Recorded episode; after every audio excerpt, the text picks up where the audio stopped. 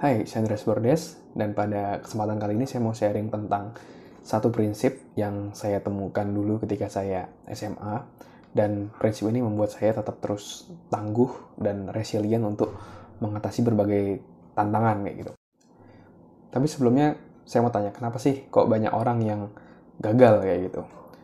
Banyak kan orang gagal, kenapa dia gagal? Itu karena dia sudah memberikan arti, memberikan judge bahwa dia sudah gagal kayak gitu dan ketika seseorang sudah memberikan arti bahwa dia gagal, tentunya dia akan sudah berhenti dan tidak mau untuk berusaha lagi untuk mencapai tujuannya karena sudah mengatakan bahwa saya sudah gagal kayak gitu.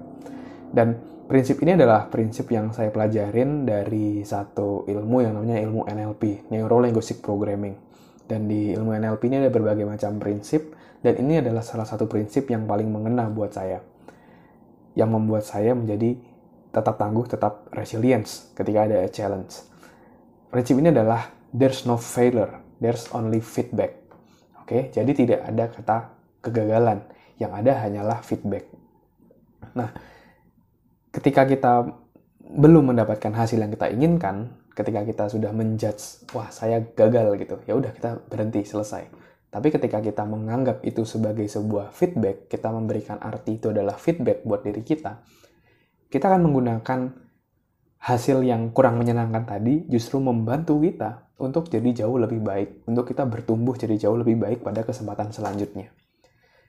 Jadi ini semua tergantung arti yang kita berikan pada kejadian tersebut.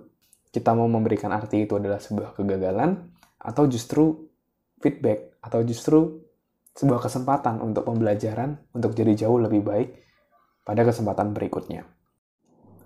Kalau misalnya dulu saya nulis buku saya kirim ke belasan penerbit tapi belum ada yang balas sama sekali dan saya dapat penolakan. Bayangin kalau saya ditolak tujuh kali lalu saya mengatakan ya udah memang saya tidak bisa menulis buku naskah saya tidak layak untuk terbit mungkin sekarang buku saya nggak akan terbit kayak gitu. Buku saya itu terbit sekitar 7 atau 8 tahun yang lalu kayak gitu.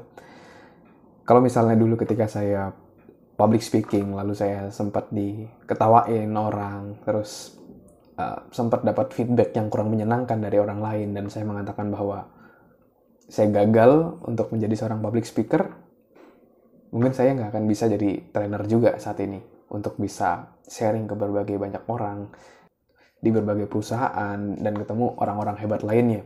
Jika saat itu saya memberikan arti bahwa saya sudah gagal saya nggak bisa public speaking kayak gitu.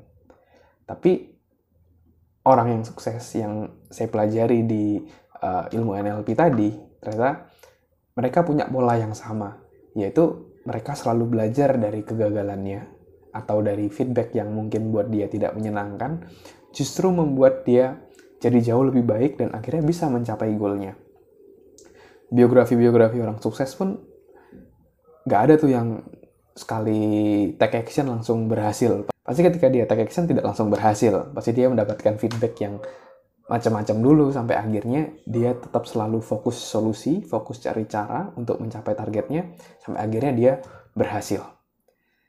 Oke nah itu dia sharing saya hari ini. Jadi tidak ada tidak ada kata gagal. There's no failure there's only feedback selalu gunakan hasil yang kita dapatkan dalam hidup untuk membuat kita bertumbuh untuk jadi jauh lebih baik karena semua terjadi pasti ada maksudnya, pasti ada maknanya. Kita tinggal menemukan apa maknanya, apa maksudnya, dan membuat kita jadi jauh lebih baik. Oke? Terima kasih teman-teman sudah dengerin sharing saya kali ini. Saya Andreas Lourdes, semoga bermanfaat.